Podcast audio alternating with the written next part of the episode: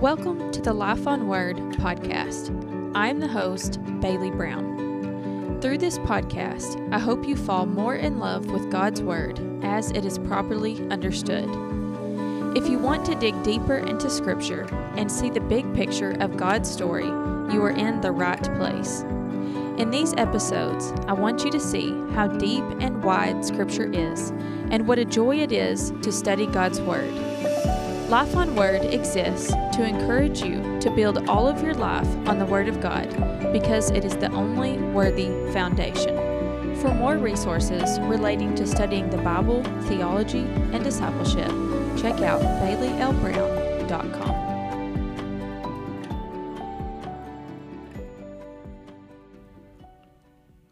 Hey everyone, welcome back to the Life on Word podcast.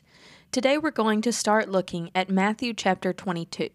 We spent three episodes going through chapter 21, where Jesus entered into Jerusalem, cleansed the temple, and confronted the religious leaders in the temple.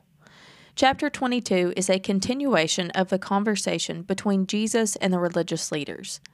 Jesus will continue telling them parables that relate to the judgment they will experience for rejecting Jesus and failing to lead the people of Israel. I will read through verse 14 for today and then we'll break it down. With that, we'll get started. And again, Jesus spoke to them in parables, saying, The kingdom of heaven may be compared to a king who gave a wedding feast for his son and sent his servants to call those who were invited to the wedding feast, but they would not come. Again, he sent other servants, saying, Tell those who are invited, See, I have prepared my dinner, my oxen and my fat calves have been slaughtered, and everything is ready. Come to the wedding feast. But they paid no attention and went off, one to his farm, another to his business, while the rest seized his servants, treated them shamefully, and killed them. The king was angry, and he sent his troops and destroyed those murderers and burned their city. Then he said to his servants, The wedding feast is ready, but those invited were not worthy. Go therefore to the main roads, and invite to the wedding feast as many as you can find. And those servants went out into the roads, and gathered all whom they found, both bad and good. So the wedding hall was filled with guests. But when the king came in to look at the guests, he saw there a man who had no wedding garment. And he said to him, Friend, how did you get in here without a wedding garment? And he was speechless. Then the king said to the attendants, Bind him hand and foot, and cast him into the outer darkness. In that place there will be weeping and gnashing of teeth, for many are called, but few are chosen.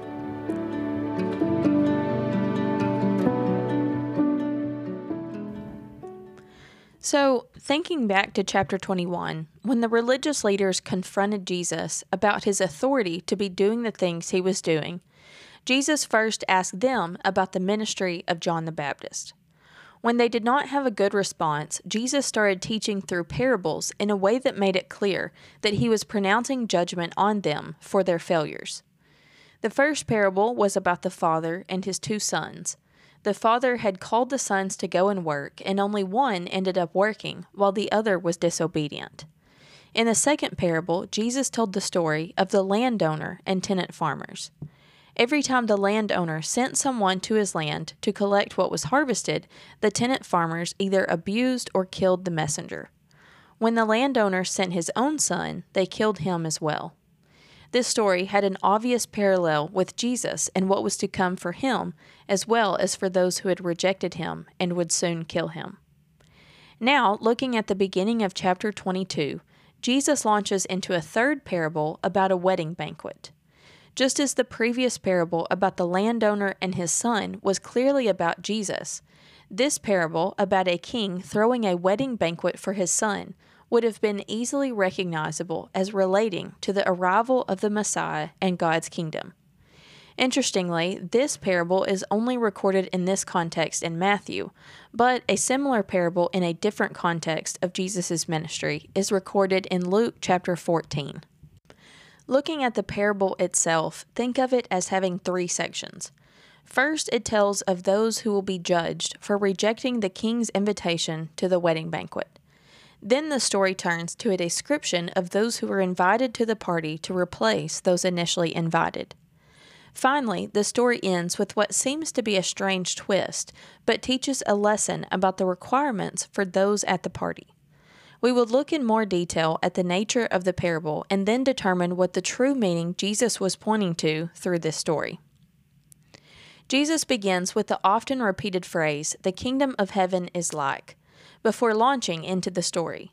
He tells of a king that had invited people to his son's wedding banquet, but had received no response from them.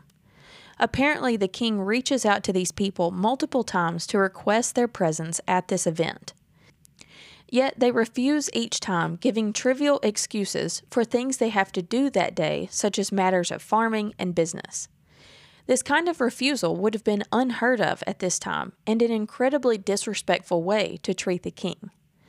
To make things worse, others that were invited actually abused and killed the king's servants that had delivered the message. In response, the king was angered and severely punished them by death and destruction. You may be thinking that this is already a strange story, but if you recall Jesus' other parables throughout his ministry, they often are strange and usually go beyond cultural norms. The purpose of this is to make Jesus' underlying message clear. The parables urge the listener to ponder the story and think about the deeper meaning. Though this parable isn't as explicit as the last one about the tenants and the landowner's son, it is clearly an allusion to Israel and the destruction that the nation will face as a result of their rejection of the Messiah. Jesus is likely looking to the near future when Jerusalem is destroyed in 70 AD. You see, the people who had been invited to the wedding party for the king's son were Israel's current leaders that were rejecting Jesus' message about the arrival of the kingdom of God. The great party of the arrival of the Messiah was something that the people had waited so long for. The messengers that the king sent to hand deliver invitations are like the prophets throughout Israel's history that the people have rejected their message or abused and killed them. Coming to the second part of the story, we see that when the king's invitation is rejected by the people, the king sends servants out into the street to invite as many people to the party as they can. Matthew records this by saying that the servants went out into the roads and gathered all whom they found, both good and bad. So then the wedding hall was filled with guests. Can you guess who Jesus is really talking about here? If those who rejected the invitation were the religious leaders of Israel, then the ones who are now invited are the people that have freely responded to Jesus' message. Through Jesus, God has sent out his messengers to anyone and everyone the sinners, the tax collectors, prostitutes, the blind, lame, afflicted, anyone. And we see that this time the people respond by coming to the wedding feast, by accepting Jesus' invitation into the kingdom. Think about how throughout his ministry, Jesus has time and again emphasized that it is not the externally clean ones that think they have it all figured out who are invited into the kingdom. Rather, it is the sinners, the ones who recognize their helplessness and are willing to accept the grace of God. These are the ones who end up at the wedding party. They may be undeserving and unworthy, but they are taking the king up on his offer of grace. Now, looking at the last part of the parable, we read of a guest who comes to the wedding but is not wearing the proper clothing appropriate for the occasion. The king sees this and, addressing him as friend, asks how he got into the wedding not wearing the right clothes. It is implied that the man had the proper clothing available to him, likely provided by the king himself as he invited so many off the streets, but the man did not put his on. The man gave no answer, so the king told his servants to bind him and throw him into outer darkness. So, once again, the story gets pretty strange, making it clear that we should be thinking about what Jesus really means by this. What Jesus is pointing to is the accountability that each person has in their response to Jesus' invitation. Everyone must decide whether they will accept or reject Jesus' invitation to follow him and inherit the kingdom. An appropriate response to Jesus' invitation is to accept and then totally realign one's life around the ways of Jesus. This means coming as you are, but not staying as you are. The king had reached out to anyone and everyone on the streets, inviting them, but he didn't want them to stay as they were. He wanted them to be transformed into proper wedding guests. It is the same with God. He invites all of us to accept Jesus' call, and what should naturally follow is a transformed, healed life. Any other kind of response to Jesus' invitation is not a proper one just as the man not willing to dress in the wedding clothing was not a proper way to act in the king's company. Jesus concluded the parable by saying, Many are called, but few are chosen. All are invited into the kingdom of heaven, an invitation to follow God's will and God's ways, but not all will respond appropriately. The leadership of Israel had been part of God's chosen people for generations as he had made a covenant with them but their privilege was lost because of their hard heartedness towards Jesus' invitation. As a result, God begins to open the gates to the kingdom to all peoples. We will see this continue to play out as we see the birth of the church and the coming down of the Holy Spirit to abide in believers. Okay, we've made it to a stopping point in chapter 22, so now we'll wrap up and look at some application based on today's reading. A great lesson from this parable is that God's forgiveness bestowed upon us should always lead to a changed heart and a changed life. God's love comes after us in powerful ways, not only to save us, but also to sustain us. He hates the way that sin affects our lives and the lives of the people around us. And if He is a good God, as we believe Him to be, He cannot let that sin continue unchecked. He wants to transform our hearts into clean vessels through which He can continue to bless the world. God's kingdom is marked by love, mercy, holiness, and justice.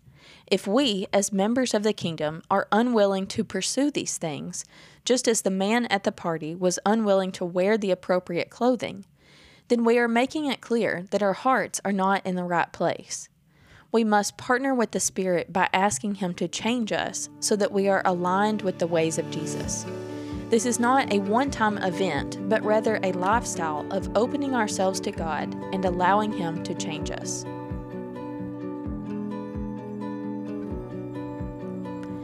Today we began our study of Matthew chapter 22.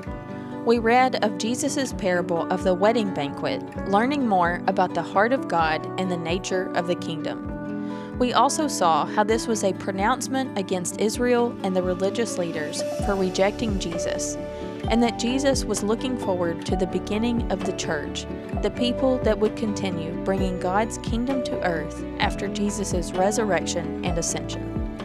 In the next episode, we will continue to read of Jesus' interactions with the religious leaders. This time, it will be about paying taxes and about resurrection. If you enjoyed this episode, please subscribe to the show and leave a rating or review. Check out the episode description to see the source materials I studied for this episode. Until next time.